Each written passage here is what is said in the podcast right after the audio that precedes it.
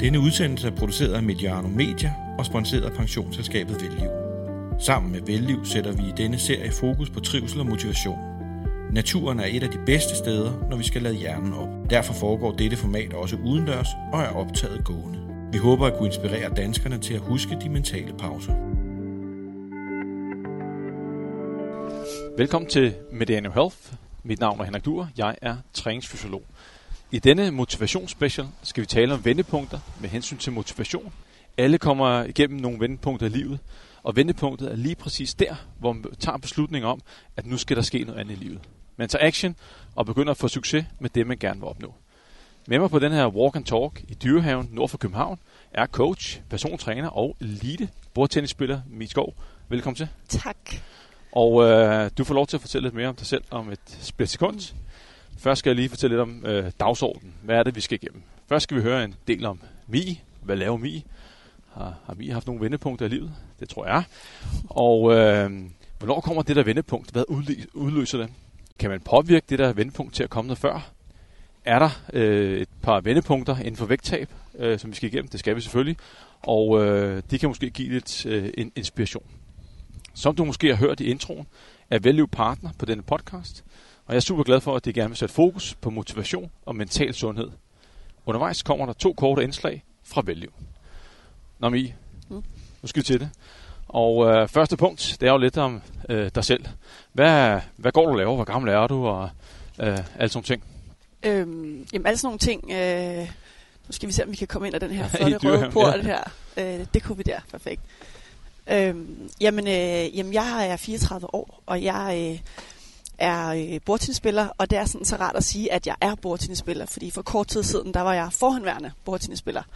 Men nu er jeg simpelthen bordtennisspiller igen på ny, og det er jeg simpelthen så glad for at have taget den beslutning, så jeg er tilbage ved bordet og har en kæmpe drøm og et mål om at deltage ved OL her næste år, som jeg har flyttet. Og hvad er egentlig årsagen til, at du laver comeback? Apropos vendepunkter, så kunne det jo blandt andet være en af mine vendepunkter, altså at hele den her corona-krise, vi alle sammen står i, det var egentlig det vendepunkt, som for mig gjorde, at jeg traf et valg om at ville tilbage til sporten, og kunne mærke, at mit hjerte fortsat bankede for det at gå efter noget, og have den der ambition og dedikation til noget, det savnede jeg virkelig. Og nu må jeg sige, at...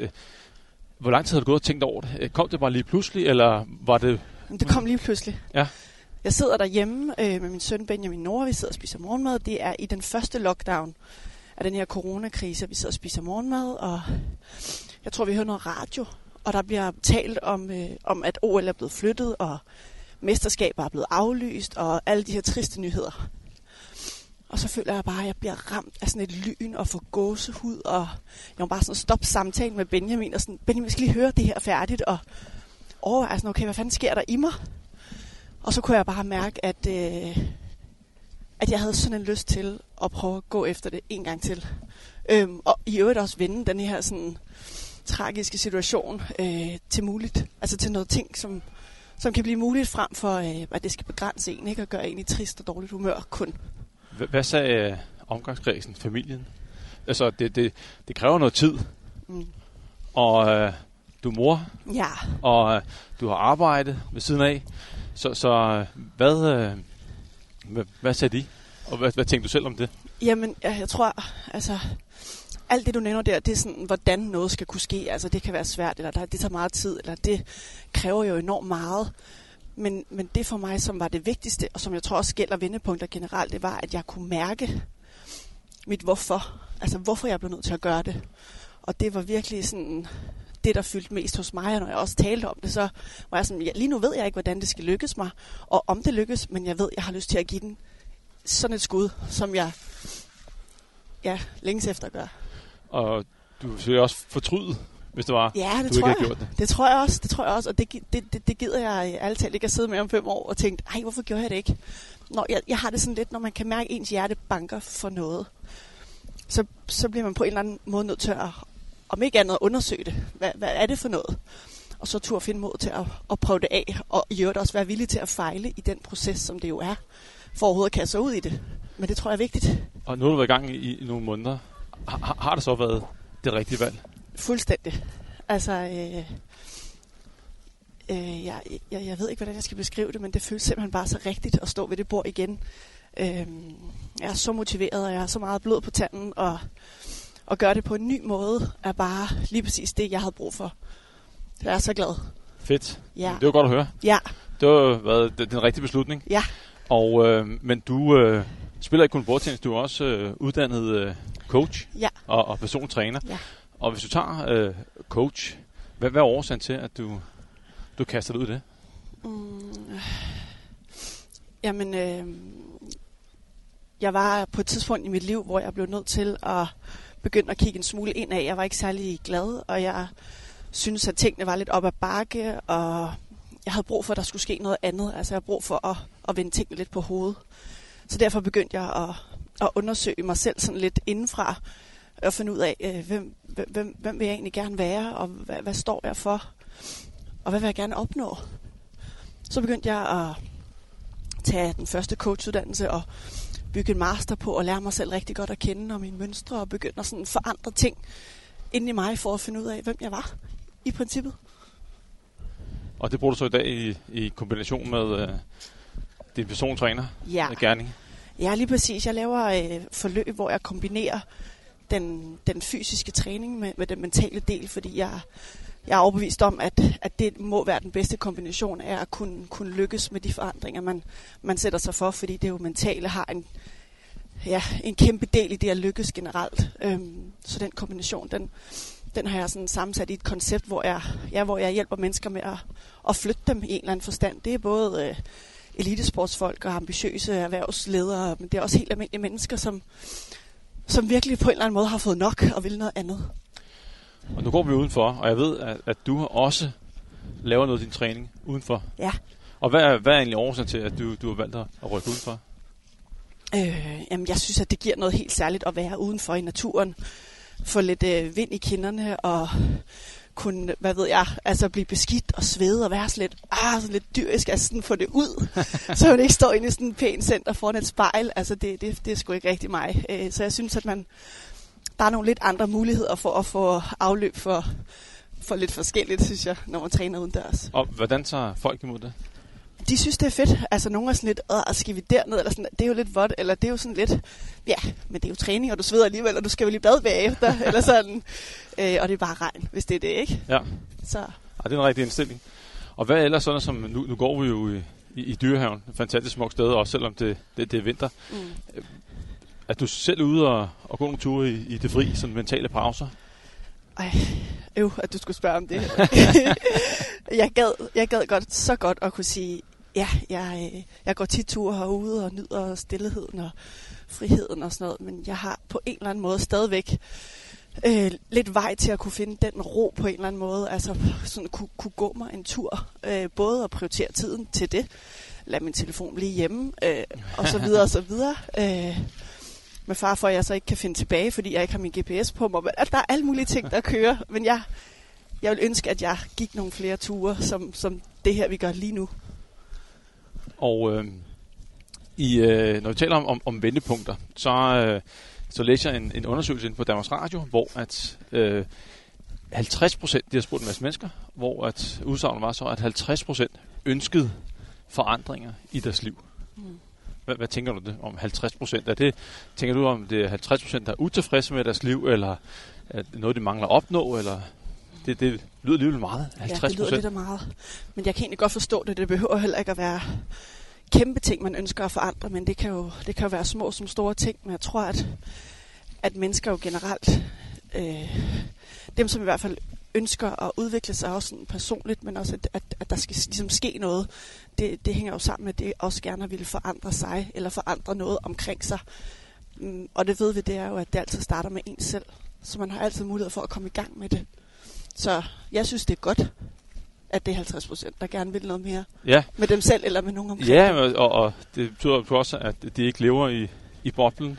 Ja. Og så egentlig er bevidst om, altså, hvordan er deres liv egentlig. Ja, præcis. Og så måske ikke, og hvis der er noget, det ikke er tilfreds med, så kan man lave om på det. Ja. Og nu er der jo vinter, og så er der jo sådan som nytår. Og det er jo, hvad skal vi sige, at det, altså, vendepunkt og nytårsforsæt. At folk pludselig tager en beslutning om, at nu skal der ske noget. Hvad tænker du om at det, at folk de starter til januar? At der er den der, hvad skal vi sige, tsunami af mennesker, der bare skal ændre livsstil, eller af med konen, løbe maraton, eller hvad det nu skal være?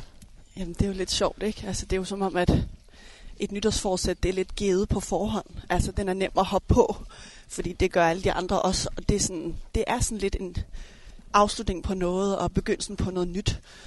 Så det forstår jeg sagtens. Og jeg har også selv indimellem nytårsforsæt.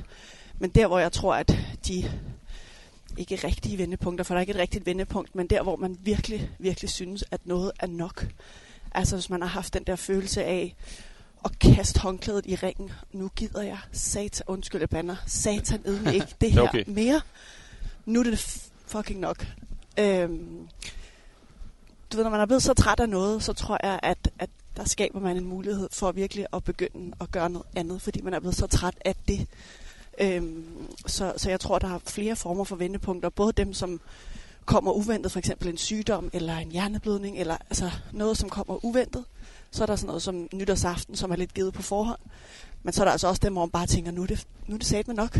Nu gider jeg ikke mere. Eller sådan. Ja, og det er jo sådan, nok er nok. Det er så også et klassisk vendepunkt. Og så også det der wake-up call.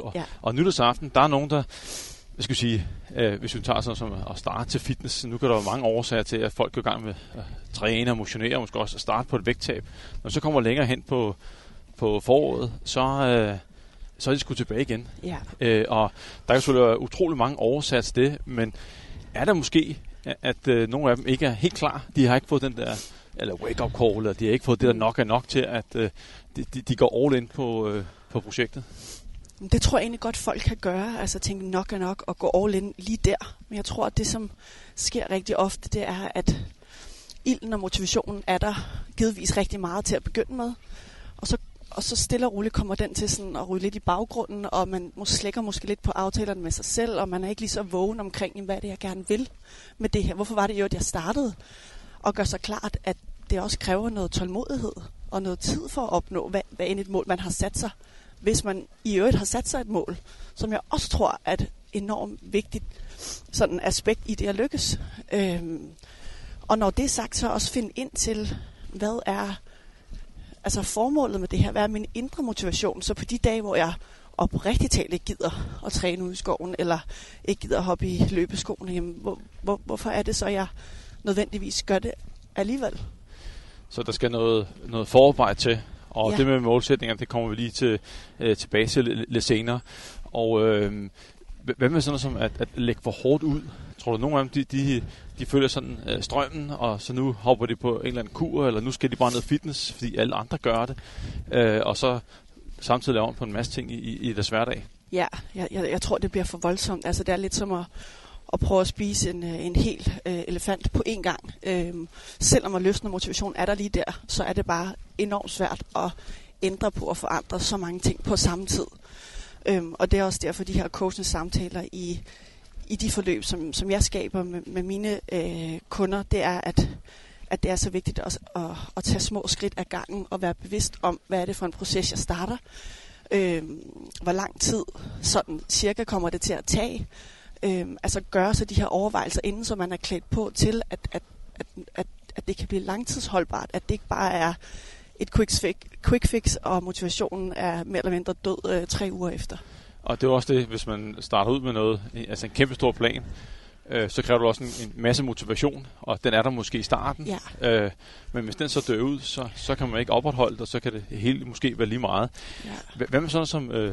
tålmodighed. Møder du det hos, eller mangel på samme hos dem du hjælper? At det er også en del af det, hvis man ikke får succes, man lægger for hårdt ud, og så er det bare ikke gået stærkt nok, og så kan det hele være lige meget.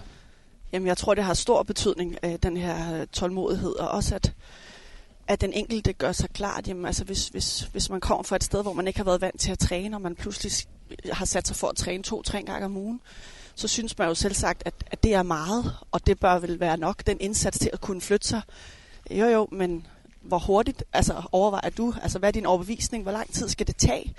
det kan jo være, at den overbevisning er langt fra den virkelige verden i forhold til den erfaring, som du og jeg har i forhold til træning, hvor lang tid ting i princippet tager. Så tålmodighed, tror jeg, er et nøgleord for at kunne lykkes over tid med sundhed og træning i det hele taget. Hvad med dig? Har du tålmodighed? Har det været et problem for dig i karrieren? Specielt det med at komme tilbage, fordi du har jo haft du har været til OL, ja. Og når man så starter efter, hvor lang tidspause? 5 år. 5 år.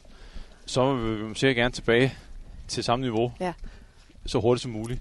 Og hvordan har den mentale rejse været for dig, og så tænke på, okay, det har været helt deroppe, og nu er jeg her. Ja. Er der ikke en risiko for, at man kommer til at lægge for hårdt ud?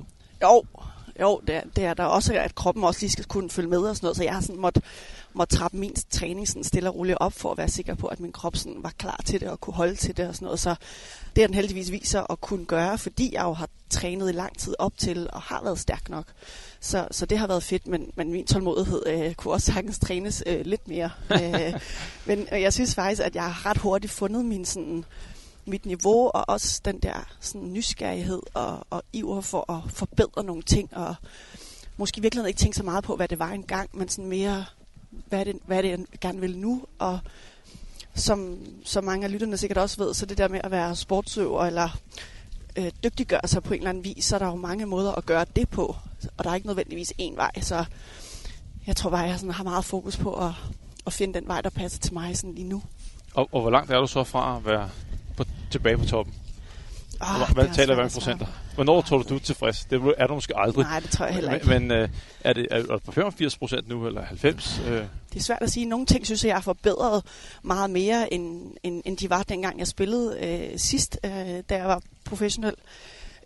Andre ting halter måske stadigvæk lidt, men jeg synes virkelig, jeg er kommet godt på vej og har fået en virkelig god start. Vigtigst af alt, så kan jeg mærke, at det er det rigtige, jeg gør. Om resultatet så ender ud, som jeg ønsker og som jeg drømmer om, det må tiden jo vise, men det, som jeg har lovet mig selv, og som er det overskyggende mål i det her, det er, at jeg nyder den proces, jeg er gået i gang med. Fordi det tror jeg er det vigtigste. Og også apropos træninger sådan i det hele taget og forandringer. Det er jo virkelig en træning i at kunne være i processen og på rejsen og nyde den undervejs, også selvom det går op og ned. Men hvis man gør den daglige indsats, så kommer man også til at nyde godt af det til sidst, og så skal resultaterne nok komme af sig selv. Jeg går lige det der med at nyde processen. I forsøg nummer 1, var det vil sige, eller ja. Det første gang, du var på topplan som bordtennisspiller, nød du processen der? Nej, det vidste jeg slet ikke nærmest, hvad var. Altså, jeg vidste godt, jeg var i en proces måske, men jeg havde slet ikke det fokus. Altså, det var... prøv lige at se de 3 dårdyr. Hold da, ja. Sådan er der ude i Dyrehaven. Ja. Pludselig er der dyr tæt på. Wow. Nå, ja. Nej, men... Sidespring. Ja. Hvor fanden kom jeg til? Jamen, det var noget med... Altså, første gang, du var på topplan. Nå ja, med processen. Og nyde processen. Det gjorde du ikke dengang? Nej, slet ikke. Der var mit fokus udelukkende på resultat. Og på at forbedre min kampe. Og det var meget sort-hvidt. Og det er også det, som jeg så gerne vil prøve at gøre på en ny måde. Altså, jeg er overbevist om, at man kan nå endnu bedre resultater, hvis man formår at nyde processen undervejs. Og være vågen undervejs. Og vide, hvad er det for nogle knapper, jeg skal skrue enten lidt op eller lidt ned på. For at kunne opnå samme, hvis ikke bedre resultater. Og hvor ser du, eller mærker den største forskel på at nyde processen, som du gør nu, kontra da du øver? Jamen det er egentlig de der små dagligdags ting, altså sådan virkelig kunne nyde en træning, kunne glæde sig til en eller anden onsdags morgentræning, og smile lidt af, at man måske har ondt, eller har kørt den samme øvelse, gud ved hvor mange gange, men alligevel formår sådan, okay, men jeg er her jo, fordi jeg vil det her. Og jeg er tilbage, og jeg har taget en beslutning om, at jeg vil det, fordi det føles rigtigt. Den forsvinder jo ikke bare, fordi jeg synes, en onsdag morgen er røvsyg, hvilket nu selvfølgelig også er indimellem. Men jeg virkelig synes, det er fedt, og jeg kan mærke i mit hjerte, at det er lige præcis den beslutning, jeg har brug for at tage. Så der er god motivation hver dag? Ikke hver dag, men for det meste er der. For det og meste det kommer indenfra. Det kommer indenfra, det tror jeg er det vigtigste. Jeg blev lige mærke en anden ting, du sagde, at du er blevet mere vågen. Ja. Man kan også tale om bevidstheden, om det, der sker. Og jeg tænker jo også, at når vi snakker om lidt mere om vendepunkter, og kommer nogle eksempler lige om lidt, så er der det der wake-up call, eller nok er nok. Ja. Men det kræver jo også, at man er bevidst. Altså man lige stopper op og mærker efter, hvad pokker sker der egentlig her? Det tror jeg også. Også det der med, er jeg glad der, hvor jeg er nu? Er der nogle ting, jeg mangler at opnå, eller er tilfreds med spejlbilledet, eller hvem jeg er som person? Ja. Men ja. Jo, men jeg, altså helt sikkert. Det der med at være vågen, det tror jeg er enormt vigtigt at være bevidst omkring. Jamen, hvad, er jeg glad? Er jeg tilfreds? Og er jeg den person, jeg gerne vil se i spejlet? Og har jeg det godt med mig selv, inde i mig selv? Jeg tror ikke, det er alle, der i, og inklusive mig selv også, førhen, altså, der bare kørte i et højt gear, og skulle nå en masse, og udleve en masse, og helt glemt at sådan stoppe op, og sådan lige mærke efter, hvordan har jeg det egentlig? Det er virkelig svært at gøre, når man er i 7. gear non-stop. Det kan også være, altså, at man... Altså det kan være lidt frygtbaseret at turde stoppe op og mærke efter. Og det tror jeg, mange i den her coronatid har måttet sande, at okay, altså blevet konfronteret med, hvordan har jeg det egentlig? Jamen man blev tvunget til at tænke. Ja. Jeg kan selv huske tilbage fra et tidligere arbejde, jeg havde, og jeg tror, at jeg selv var lullet ind i den der boble der, hvor at små børn, arbejde, karriere, alle sådan ting, det kørte bare derudad. Og så af en eller anden mærkelig årsag, så kom jeg tror, jeg blev lidt træt af det. Jeg nærmere nok var nok, og så kom jeg til at stille nogle spørgsmål. Kan jeg se mig selv i det her job om 3 år? Ja. Og så tænker jeg, nej. Så tænker jeg, fuck. Hvad gør jeg så? Ja. Fordi jeg blev nødt til at gøre noget nu. Pludselig var, altså, det var godt for mig, at det går jo ikke det her. Mm. Og så må man blive nødt til at tage en række, hvad skal jeg sige, her nu ubehagelige beslutning om at sige, nu skal jeg ikke lave det her længere, og så på en eller anden måde sige op, og så finde ud af, hvad der så skal ske. Ja, men var det ikke svært? Altså var det ikke også sådan lidt frygtbaseret? Det tog mig 2 år. Ja, okay, ja. Ja, så det var svært. Og det skal siges, at der var også lige en finanskrise dengang, og der var måske ikke lige det bedste tidspunkt at sige op. Det var måske min undskyldning over for mig selv. Ja, så du kunne trække den lidt. Ja. Så det var sådan... Jeg synes jo, det er et meget godt spørgsmål, hvis man tør stille det sig selv. Mm. Kan jeg se mig selv fortsætte på den her måde? Ja. Og det kan både være med... ægtefælden, kæresten, det kan være med jobbet, det kan være med ens form. Men man skal bare være klar på at stille det spørgsmål, og man reflekterer over det, så kan der komme noget forandring. Ja, hvis man er modig nok og tør sådan gå ind i det. Og et andet spørgsmål, man kan stille sig selv, synes jeg, som også er rigtig gavnligt. Det har det i hvert fald været for mig. Hos Velliv vil vi gerne fremme mental sundhed i Danmark. Stress, depression, angst og søvnløshed er gennem de seneste 50 år blevet et stigende problem for os alle sammen. Og konsekvenserne er enorme for både den enkelte, familien, arbejdspladsen og samfundet. Derfor er Velliv og Danmarks Idrætsforbund gået sammen om at hylde både de små og store sejre. Velliv støtter op om både eliten og bredden i dansk idræt og inspirerer gennem samarbejdet danskerne til at få endnu mere bevægelse og sundhed ind i hverdagen, og dermed mere ud af livet gennem et sundt og aktivt liv. Derfor er vi glade for at være med til, at Mediano kan lave udsendelser som den, du lytter til lige nu. Fortsat god fornøjelse med udsendelsen. Altså, hvis man nu gik 20 år frem i tiden og så tilbage til sig selv nu, hvilket råd vil man så give sig selv? Ja. Den er ret hæftig, fordi at så bliver du nødt til at gå lidt ud fra dig selv og se det ovenfra. Og skulle give dig selv et godt råd på det tidspunkt, det er sådan, det kan også være sådan ret godt wake-up call, synes jeg. Har du prøvet det på dig selv? Ja, det har jeg. Og hvordan var det så? Jamen jeg synes, det er sådan et det her, det er altså også et vildt syn. Ja. Altså, dem der lytter med, kan ikke se det, men nej, det kan man også selvfølgelig ikke, men vi er omringet og omgivet af ustyrligt mange dårdyr. Hvad er der her? Der er 40. 100? 100 måske, ja. Der er over det hele, ja. Og de står bare og kigger på os. Ja, det er godt nok flot. Yeah. Nej, men det der med at se sig selv i et eller andet form for perspektiv, og også nogle gange sådan... Man kan tit blive lullet ind, som du også siger, en masse undskyldninger, en masse om det er også bare fordi, at... Eller fordi at vi jo ikke rigtig nogle gange tør at hoppe ud i det der er nyt og sådan lidt Bambi på glat is. Så jeg tror, at kunne give sig selv et godt råd, sådan set lidt udefra, det tror jeg kan skabe sådan en ro omkring, hvad der måske er det mest hensigtsmæssige at gøre, og så måske også føles rigtigt i maven. Ja. Og et godt spørgsmål, og jeg tror, at når man skal stille sig selv det spørgsmål, så skal man lige sætte sig ned og være alene i lokalet, ja, og så have en kop kaffe, og måske lige et stykke papir, man kan skrive ned på. Ja, god idé. Men det med, hvornår vendepunktet kommer, kan man påvirke det? Kan man fremskynde det på en eller anden måde? Fordi hvis vi lige slår en lille smule over på vægttab, så er der jo nogen, som, altså folks vendepunkter kommer vidt forskellige i processen. Nogen, hvor man tænker, jamen hvorfor skulle du veje 110, 120, 130, 140 kilo, før du fik vendepunktet, eller fik succes? Ja. Og andre, de gør det i første hug. Mm. Og jeg lavede tilbage i september en spørgeskemaundersøgelse, hvor at jeg spurgte ud til en masse tidligere overvægtige mennesker, som havde tabt minimum 15 kilo og holdt det minimum 5 år. Hvad havde det egentlig gjort, og hvornår kom vendepunktet? Og der prøvede jeg sådan lige at indsamle nogle af de der vendepunkter. Der var sådan, som vi har talt om, 3 overordnede. Der var wake-up call, og så nok er nok. Måske også en form for wake-up call. Mm. Og så var der, at det der med mentale overskud, som jeg tror også, det var sådan tredjepladsen. Det der med, at man rigtig gerne vil, men man har simpelthen ikke overskud til det. Mm. Og hvad med dig? Vendepunkt. Du har allerede nævnt lidt med bordtenniskarrieren. Har du haft andre vendepunkter, hvor du tænker, hvor man kan sige, at det var et wake-up call, eller det var, nu kom det overskud, og så kunne du finde tid til at gøre det, eller have ressourcerne til det?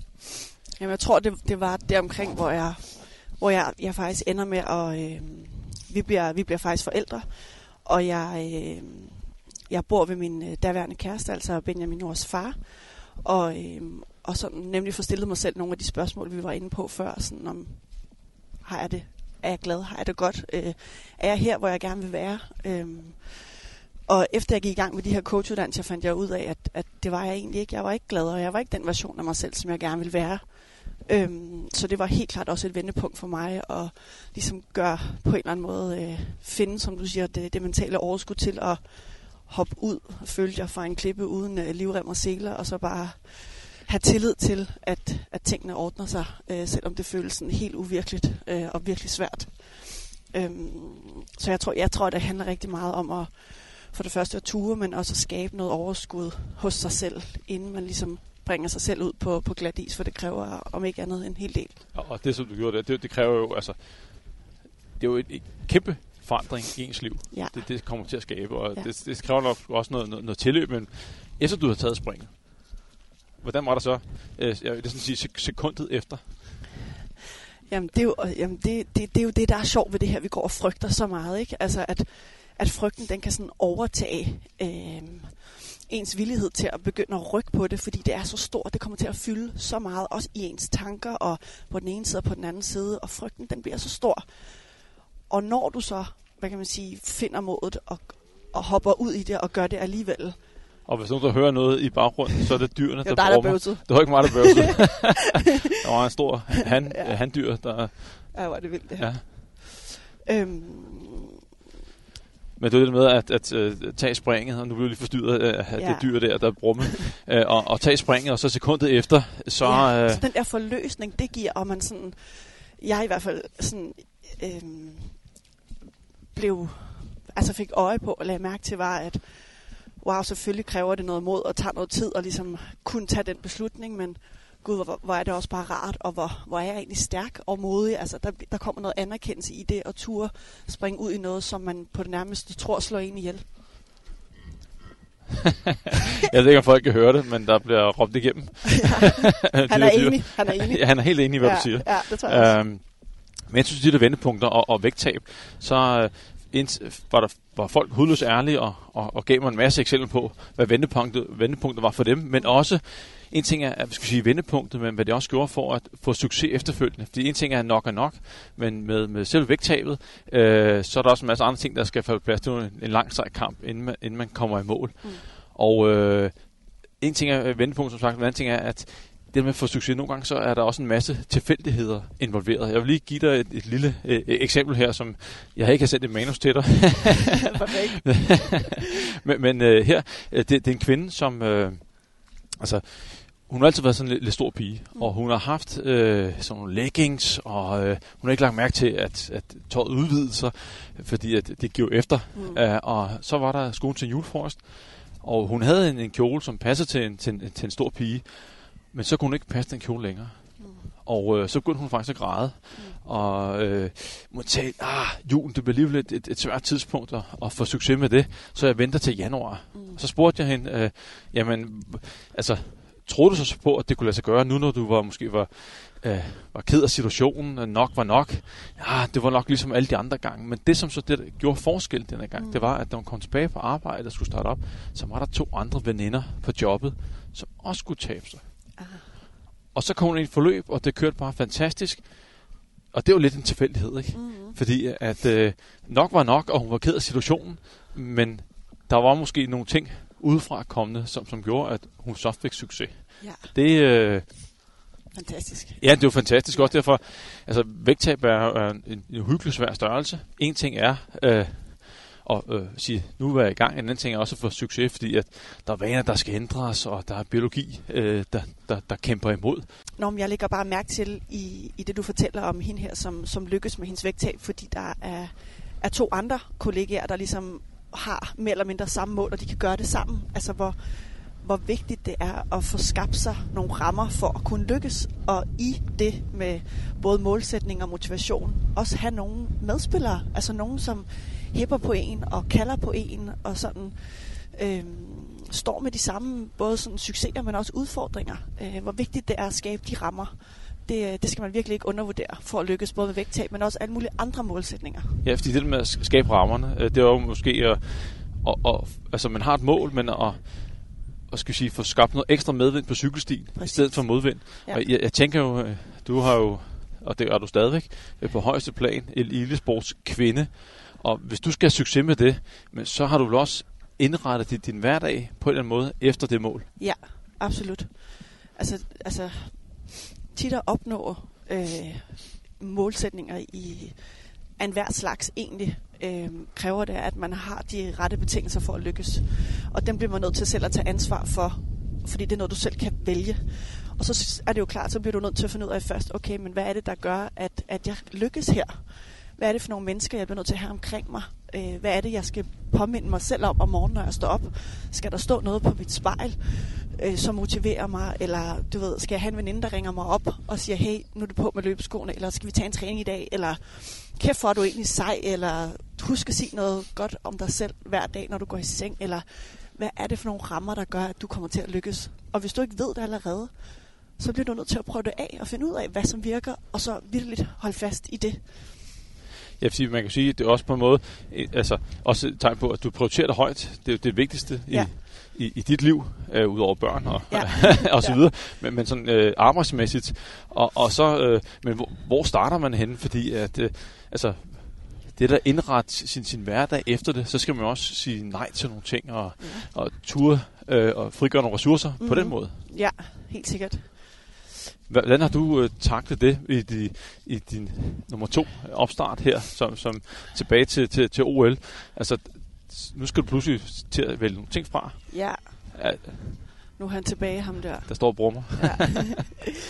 Jamen, og sådan er det jo, at hvis man virkelig gerne vil noget, så bliver man nødt til at give afkald på nogle andre ting, man måske også gerne vil. Men at man hele tiden har for øje, hvorfor det er, man gerne vil det, og hvad det er, som driver en. Og for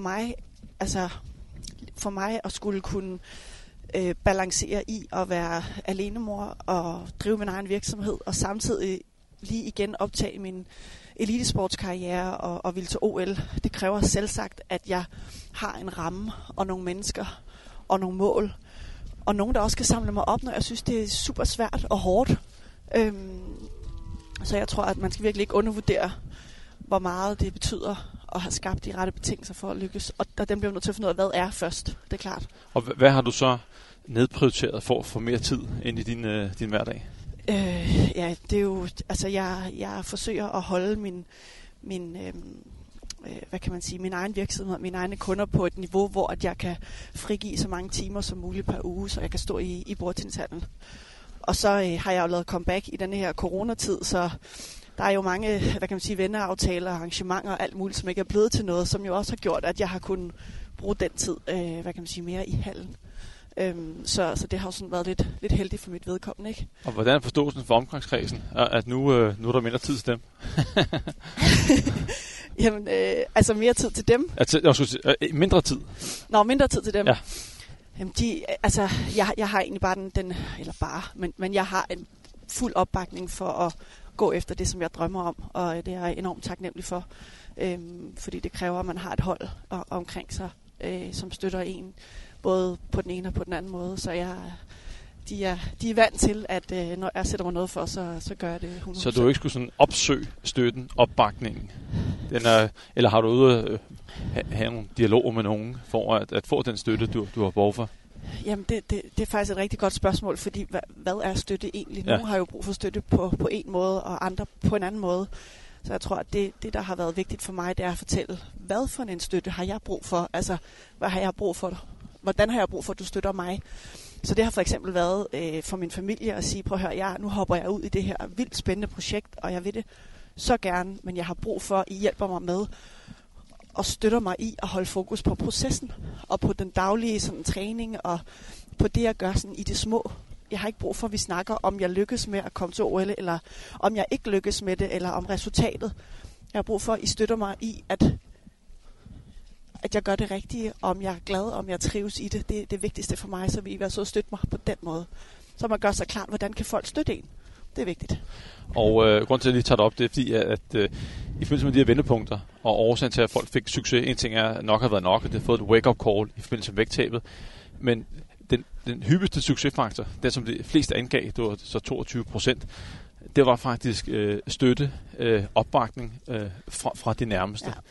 Og jeg tænker, det er så væsentlig en succesfaktor, at det er noget, man... Altså, egentlig så burde man jo forvente, at det kommer automatisk, men det kan man vel ikke altid. Man træffer nogle valg, og hvis man er i forhold, så kan det jo give nogle konflikter, hvis det ikke stemmer overens med sådan den fælles hverdag, hvis der er børn involveret, man skal have tid til at træne, man skal spise anderledes osv. Ja. Jeg tror, det er farligt at begynde at forvente en støtte, uden at have sat ord på, hvad det er for en støtte, man egentlig har brug for. Fordi hvordan skulle ens familiemedlemmer eller ens nære venner kunne vide, at det er sådan, der gerne vil støttes? Så jeg tror, at lige så vel som det er vigtigt at tage ansvar for, hvad formålet er, og hvad det er for et mål, jeg gerne vil opnå, lige så vigtigt er det at tage ansvar for at bede om støtten, og vide, hvad er det for en støtte, der faktisk hjælper mig. Absolut. Og så også det med ikke altid forvente, at man får støtte, i hvert fald ikke med vægttab, fordi så skal der spises anderledes. Så skal der være tid til at måske gå i fitness 3 gange om ugen, der skal hentes børn, de skal også afleveres, de skal til håndbold, gymnastik osv. Ja. Så kan der godt opstå knas. Og det er jo ikke sikkert, at det er typisk manden derhjemme, der ikke er med på den idé, og så kan der komme en modspiller i stedet for en medspiller. Men jeg vil lige prøve at læse et par vendepunkter op for dig, som de har svaret. Og en af dem er, jeg så et foto af mig selv. Ja. Og det virker altså det mærkeligt, at de så et foto af sig selv, og så tænkte de, jamen det ser sgu ikke godt ud, det er jeg ikke tilfreds med. Mm. Men hvorfor? Har de ikke kigget sig selv i spejlet, eller hvad tror du? Jo, men jeg tror, det er lidt det der, som vi var inde på før, at leve i den der boble og i hamsterhjulet, og det hele bare kører, og så lige pludselig lægge mærke til virkeligheden. Altså at blive konfronteret med, okay, sådan her er det. Okay, jeg ser faktisk sådan her ud. Og blive ramt af den der med, okay, det kan jeg mærke, det har jeg ikke lyst til. Jeg har ikke lyst til at have det sådan her, som jeg har det. Jeg havde jo i en gang en person, som havde fjernet alle spejle i hele lejligheden. Wow. Det eneste, og det var faktisk også ude på toilettet, det eneste hun havde, det var et ansigtsspejl ude i garderoben. Okay. Sådan som man lykkes hjem håret, det sad som det skulle, inden man skulle døren. Ja. Så har man også levet i, altså man har måske ikke tog sig sandheden i øjnene, men man har, fortrængt situationen. Ja.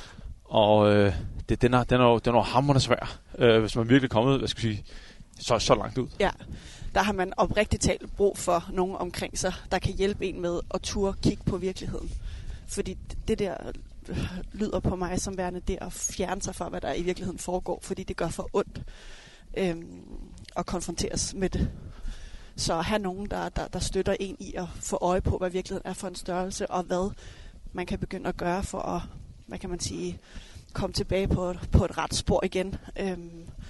Det må være det altafgørende, og så sætte sig nogle mål, der er til at, hvad kan man sige, opnå, så det ikke bliver for stort på én gang, men stille og roligt og videre, det er en proces, og det tager noget tid. Og så er der en anden en her. Vægten var pludselig blevet meget høj, og jeg ved ikke, om de ved et tilfælde er kommet op på vægten, og så har jeg set, fuck, den er over 100 kilo, eller hvad det nu måtte være, og så bliver nok. Men der er også nogen, som helst, som ikke tør, eller måske ikke vil veje sig. Mm. De tør ikke at se sandheden i øjnene. Og der er også nogen, som er til vægttestforløb, hvor at træneren, coachen, ikke... Altså, de må godt se vægten. Coachen må gerne se vægten, men personen selv vil ikke have vægten at vide. Hvad tænker du om sådan en situation? Bare som din umiddelbare tanke? Jeg tænker, det er lidt i familie med det, vi talte om før. Med ikke at ville turde se virkeligheden i øjnene. Og så er der også nogen, hvor vægten ikke motiverer en. Altså, man kan jo godt selv fornemme og mærke, at der måske er noget her, der skal ændres på. Og det er jo også derfor, man har taget fat i en personlig træner. Så kan det være, at vægten kommer i spil senere i forløbet, hvis det giver mening for den enkelte. Men det kan også være, at det ikke giver mening. Det kan være, at det er nogle helt andre ting, der skal til for at motivere lige præcis den person. Og så er det jo også super konfronterende. Du ved, og specielt fordi det rammer jo en sådan, hvad er det, hvordan har jeg kunnet lade det her stå sådan her til? Hvordan har jeg bare kunnet lade det overtage, når det egentlig ikke er det, jeg vil? Det er jo noget af en losing på en eller anden måde at give sig selv. Absolut. Men det er også virkeligheden. Så det handler, altså, det ser jeg også i mange af de forløb, jeg har. Altså, de mennesker, som gerne vil forandre en vane eller et mønster. Det handler om lige først at kunne få øje på, hvad er det, jeg har begivet mig ud i. Hvad er det, jeg har givet op på, som jeg nu bliver nødt til at tage ansvar for. Men det er jo mega fedt. Absolut. Endelig at tage ansvar for Absolut. Det. Og ture. Og så er det et udgangspunkt, og så er man på vej stille og roligt. Det er sejt. Absolut. Det der vendepunkt. Hvis det nu, vi taler om det mentale overskud, hvis det er det, der har været hemskoen for, at man ikke er kommet videre. Fordi et wake-up call, hvis man ikke er klar, altså hvis man ikke er klar, så kan det være svært at ændre på det. Men hvis du tager det der med at måske finde overskud rent mentalt set, hvordan pokker kan man gøre det? Kan man gøre det på nogen måde, eller kommer det bare på et tidspunkt? Hvad tænker du? Jeg tror, at det er nogle gange måske lidt falsk wake-up call, hvis man ikke har det fornødne overskud. Altså, og så tror jeg også, at man skal skyde til hjørne og føle sig klar til noget. Det tror jeg ærligt talt ikke findes. Altså, nogle gange så tror jeg, at man er nødt til at finde ind til, hvorfor man gerne vil gøre nogle ting, og ikke hvordan, men at det må man finde ud af undervejs.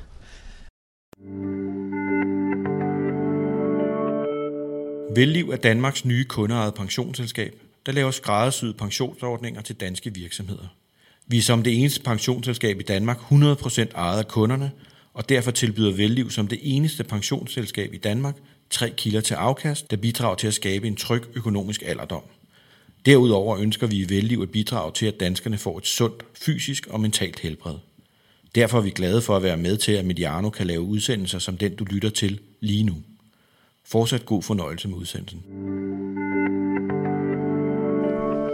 Jeg tænker også, at kan man lave lave en liste over, jamen, hvad dræner, og det er tilbage til den der bevidsthed, som vi talte om lidt tidligere, være bevidst om, hvad er det egentlig, der dræner mig for ressourcer? Helt sikkert. Men til gengæld så er der også en risiko for, at man kommer op med en liste, hvor der er nogle ting, man bliver nødt til at ændre på, som man måske ikke er klar på at ændre. Ja. Og det kunne jo egentlig være en ubehagelig konfrontation, og pludselig være bevidst om det hele, men det er jo egentlig bevidstheden, der er afgørende for, at man egentlig får taget skridtet og kommer videre. Helt sikkert. Det tror jeg er en god idé, lige at gøre sig klart, hvad er det, der rent faktisk dræner mig for energi, og begynde at tage action på noget af det, også selvom det er konfronterende og svært. Men for at kunne lykkes med noget, som er svært, af vægttab eller lykkes med andre mål, som er udfordrende og måske også tager lang tid. Det er at prøve at skabe, tror jeg, en base og et fundament for at kunne lykkes. Og det er jo også at skære de ting fra, som tager en på energi. Men også bare blive bevidst om, hvad giver mig energi og glæde, og hvordan skal det i øvrigt se ud? Altså lave en plan og en struktur og overholde den. Og en anden ting er også det med, at velmenende kollegaer, venner, familiemedlemmer kan jo også godt presse lidt på for det der vendepunkt. Ja. Nu skal du i gang. Skal du ikke tabe dig lidt? Og altså, det er jo velmenende, men det er jo sjældent, at det har den ønskede effekt. Ja, jeg tror ikke, det er wake-up-callet. Altså, det er det falske wake-up-call, tror jeg. Og selvom det kommer i kærlighed, så tror jeg, at der, hvor man kan lave de største forandringer og vendepunkter i ens liv, det er, når man mærker det indenfra. Altså, at som du siger, at nok er nok, eller man ser et billede, eller man får konstateret diabetes, eller hvad ved jeg, men noget, der sådan virkelig... ting, men hvor du mærker det indeni. Ja, men jeg tænker også, at kan det få en trodsreaktion, hvis man er, at man ikke er klar, og man skal eksempelvis tabe sig, og der er nogen, der presser på for vægttab, og så kan man også måske, at nogen, der tænker, det skal de fandme ikke bestemme. Ja, helt sikkert. Det tror jeg også, det tror jeg selv ville synes var sådan lidt mind your own business, eller sådan, det tror jeg også, jeg vil synes var irriterende. Ja, man kan approach det på mange måder, hvis man gerne vil et menneske, det er sådan kærligt i forhold til vægttab eller rygestop, eller hvad end det måtte være. Men det kan gøres på mange kærlige måder. Og det tror jeg også er super, super vigtigt, og at man skal gøre det på en kærlig måde, men nødt til at sætte sig ned og snakke om det, og så også have respekt for, hvis det er, at måske det, der skal tabe sig, eller skabe en anden forandring i livet, siger nej, det vil jeg ikke snakke med jer om. Ja. Så skal man... Så må man træde skridt tilbage, og så lade tingene gå sin gang, fordi at ellers så kommer der bare mere og mere modstand i den retning, og så kan man mase op i en krog, ja. og så kommer forandringen i hvert fald slet ikke. Jamen, det kommer slet ikke til at lykkes i hvert fald. Altså, det der pres, man kan føle for andre, det gør ikke noget godt, det løfter ikke en, det presser en nedad tværtimod, ikke? Lad os tage nogle vendepunkter, skal lige i manus her, lige finde det frem her. Ja. Fra det virkelige liv. Og her en, den er faktisk, jeg synes, den er lidt hård. Det er en kvinde, hun skriver, boede alene med min store dreng, da han blev drillet med sin mor var fed. Hvad tænker du om det? Den Puha, au. Den er virkelig ikke sjov. Og det er vel også et... altså, er det et wake-up call, eller hvad tænker du her? Hvad er det for en form for vendepunkt? Det kunne måske et wake-up call, men også... Altså, det er jo ens barn. Mm. Jeg tænker, at så er det måske, så gør man det for barnets skyld, og der kommer pludselig noget andet, der er vigtigt her. Lige præcis, men bare at det kommer indenfra, så kan det godt være, at det ikke er for hendes skyld i første omgang, men det bliver det jo sidenhen, og hvis det er sønnens sådan motivation, der går forrest her, jamen whatever works, eller sådan, altså hvis det mobberi og drilleri kan stoppe,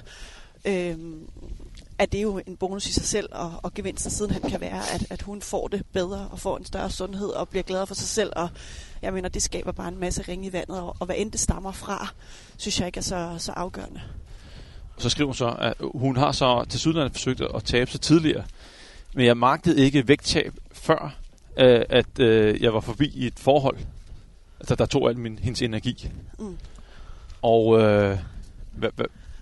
den er også svær, ikke? Altså, fordi hvis man skal ændre sit liv, som du har været inde på, så kræver det, at man har ressourcerne på plads. Ja. Og hvis det så bliver trukket et andet sted fra, det kan være manden, det kan også være jobbet, der er problemer, man er stresset, økonomisk usikkerhed osv. Ja. Er det så det rigtige tidspunkt at starte, eller skal man så starte op meget langsomt? Eller? Jeg ved ikke, om der findes noget rigtigt tidspunkt, men lige i det tilfælde lyder det jo ikke som om, at hun givetvis er et hvad kan man sige... i en relation, hvor hun kan få den tilstrækkelige støtte for at kunne lykkes. Det lyder det ikke som om, hun er. Og som vi har været inde på tidligere, så dem omkring sig, de har jo også en afgørende faktor for, om man lykkes. Og den er jo svær, ikke? Fordi at hvis hun sætter sig ned og måske var bevidst om det før, så skulle hun måske komme ud af forholdet for at få succes. Mm. Men det er jo også svært, hvis det er et barn, de har sammen. Altså, det er jo ikke... Det er jo som klister. Det er jo ikke bare lige at sige, nu går jeg fra den ene dag til den anden. Hej. Slet ikke. Godt, vi skal lige nå at have et vendepunkt til med ekstra her, og her der var vendepunktet, jeg kunne ikke sidde ned og lege med min søn, uden jeg fik ondt i krop og led. Det er vel også sådan nok er nok. Ja. Altså nu, man har gået lidt i baghovedet, og ja okay, ja det går nok det hele, men ja. På et tidspunkt, så nok. Ja. Og årsagen til, at denne person så var blevet fastholdt i den mand, det her, ja. Det var, at han var et andet sted mentalt, han var komplet ligeglad med sig selv og sit helbred.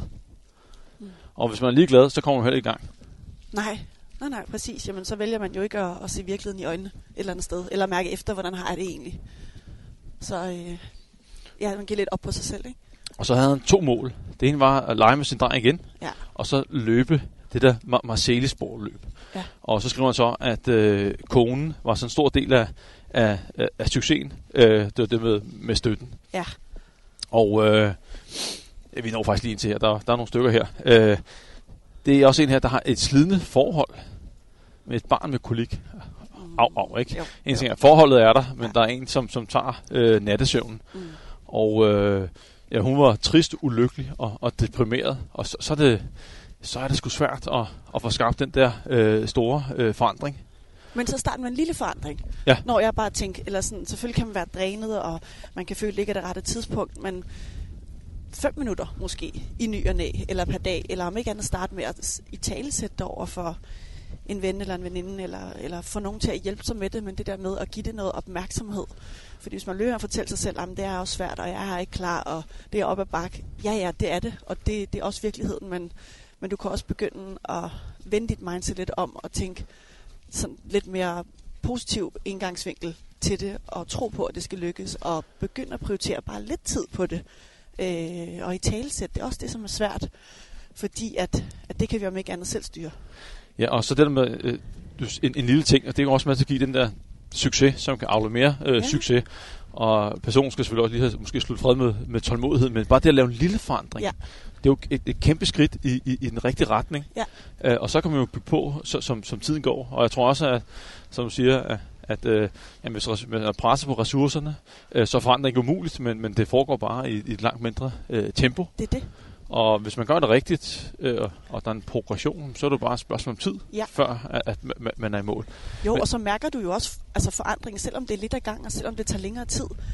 Så den forandring og den glæde også at have taget sig af sig selv og begynde at forandre nogle ting, kommer jo også til at kunne mærkes. Og vel er det måske i det små til at starte med, men det bliver givetvis større og større, så man får jo benefit af det, som du siger, men det tager bare lidt længere tid. Ja, og hun skriver så, at det, der sådan kommer vendepunktet, det er, at hun fik en snak med hendes psykolog og læge, og hun fandt sig ud af, at hun egentlig ikke havde gjort noget for sig selv i meget lang tid. Ja. Og det blev så egentlig startskuddet, at hun skulle sætte sig selv forrest i bussen, ja. Og så skabe forandringen. Det. Og så fik hun så professionel hjælp, psykolog, diætist, træner, og det er måske også nogle gange det, at række ud efter den der, professionel hjælp. Mm. Fordi hvis man ikke selv kan, så er måske nogle andre, der har erfaringen, yeah. track recorden, og kan give folk redskaberne til at komme videre. Ja, helt sikkert. Mie, vi skal til at runde podcasten af, men vi skal lige ind på noget med nogle målsætninger. Bare lige et par tips til dem, som måske har spurgt sig selv, er blevet bevidst om situationen. Mm. De kan ikke se sig selv fortsætte. Der er et lille vendepunkt in the making. Ja. Og de vil gerne sætte sig et mål. Er der nogle tips for dig som coach, OL-deltager, personlig træner, som du bare et par stykker, du vil give derude? Jeg synes, det man skal have for øje, når man sætter mål, det er, at man skal sætte sig 2. Det ene, det er et langsigtet. Det er det, som sådan på den lange bane får en til sådan at mærke glæde og varme, og kæft, det vil man virkelig gerne. Altså, hvis der er noget, man kunne ønske kunne lade sig gøre, så var det her. Og begynde at forestille sig, hvordan kan det se ud, og hvordan føles det, og hvad tænker jeg, og du ved, sådan, det der lidt sådan ude i horisonten mål. Det tror jeg er vigtigt, som for mit vedkommende jo er OL nu her næste år, ikke? Dernæst, så det som er min erfaring, og det som har givet mening også på mig selv, det er at sætte mål, som er overkommelige. Så sæt kortsigtede mål, som måske, det kan både være mål, sådan daglige mål, men det kan også være ugenlige mål eller månedlige mål, men mål, så du får en gulerod, altså noget at gå efter, men at du også får følelsen af at lykkes med noget. Fordi så bibeholder du også en vis motivation til hele tiden at udvikle dig og blive dygtig eller forandre, eller hvad end det er for et mål, du gerne vil sætte dig for at have. Men hele tiden at have et mål at gå efter, noget at have fokus på. Det er mit bedste tip, det er at have 2 forskellige.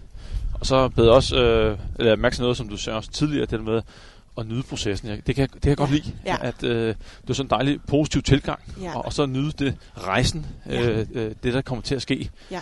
Og så også de der mål, det kan jo også være sådan lidt, nu tager jeg vægttabsmål, så tænker folk typisk, jeg skal tage et halvt kilo eller et helt kilo, men det kan også bare være mere på processen, hvad skal jeg gøre for at tabe mig? Ja. Der er så nogle daglige procesmål, man måske kunne sætte sig. Jamen, er jeg lykkes med at få mine 8 timers søvn? Kunne være det, er jeg lykkes med at drikke 1,5 liter vand i dag? Altså, at de der ting, de sådan bliver ved med at blive trænet, så det bliver en rutine, så det er på plads, når jeg også måske sætter mængden op, eller har noget mit mål, man gerne vil bibeholde det, og så det er længerevarende. Altså, er de der basic skills, har jeg trænet dem tilstrækkeligt? Og det kan du starte på allerede nu. Mange mennesker ved jo godt, hvad de skal gøre, men det er mere det der med at finde viljen til det, og sætte det i en eller anden form for struktur og nogle rammer, som passer ind i hverdagen. Det er virkelig vigtigt, altså. Ja, og det føles banalt, og sådan, okay, jeg ved godt, jeg skal drikke vand og sove, hej, og jo, men lykkes du med det? Præcis. Altså. Og selvom det måske kniver med ressourcerne, så er det, som du sagde, prøv at sætte målet rigtig lavt, og så se, om du kan få den opbakningsstøtte, som er ikke nogen garanti, men en succesfaktor, at det nærmeste, de bakker op og har helt forståelse for vendepunktet og for det, man skal nu skal i gang med. Jo, og noget andet, jeg får lyst til at, sådan at sparke ind her på falderebet i forhold til det med at ville nyde processen, det er, at man ligesom også har øje for, at du... altså, at alt det, man sætter sig for i sin proces i forhold til det, man gerne vil nå, at det er meget, meget af det, måske 90% af det, eller 85% af det, det er ordinært. Altså, det er det normale. Det er det med sove og spise og alt det der, sådan lidt småkedelige, at det fylder rigtig meget. Hvor det der ekstraordinære, som er de sidste 10% eller 15%, det kan ikke kun være det, der skal drive en. Man bliver nødt til at prøve at holde af de der lidt fæsende ting, som jo ikke er fæsende, men de er faktisk en helt sindssygt vigtig ingrediens i den lækre suppe, du er ved at skulle lave og skulle servere. Så det er noget, som jeg træner på, sådan helt personligt, det er at begynde at elske det ordinære. Altså det kedelige, det lidt løvpostejsagtige madpakkeshow, fordi det er det, der er mest af. Ja, det er jo det, der er fundamentet for det hele. Det er det, der andet skal stå på, vel? Ja, lige præcis. Og så kommer det ekstraordinære også, og så kan man nyde og fejre det. Men bliv lige dus med det der ordinære hverdags noget, som faktisk har en kæmpe faktor i det at lykkes med det sådan store. Det vil være det sidste vise ord for dig. Og så sige tusind tak, fordi du har lyst til at komme på den her gåtur i Dyrehaven, som var smuk, og vi havde besøg af, af dyr, der stod og brummede i vores mikrofoner. Måske var lytterne så heldige at høre det. Mm. Og så vil jeg sige tak til alle jer, der lyttede med. Vi høres ved. Hej. Denne udsendelse er produceret af Mediano Media og sponsoreret af pensionsselskabet Velliv. Sammen med Velliv sætter vi i denne serie fokus på trivsel og motivation. Tak fordi du lyttede med.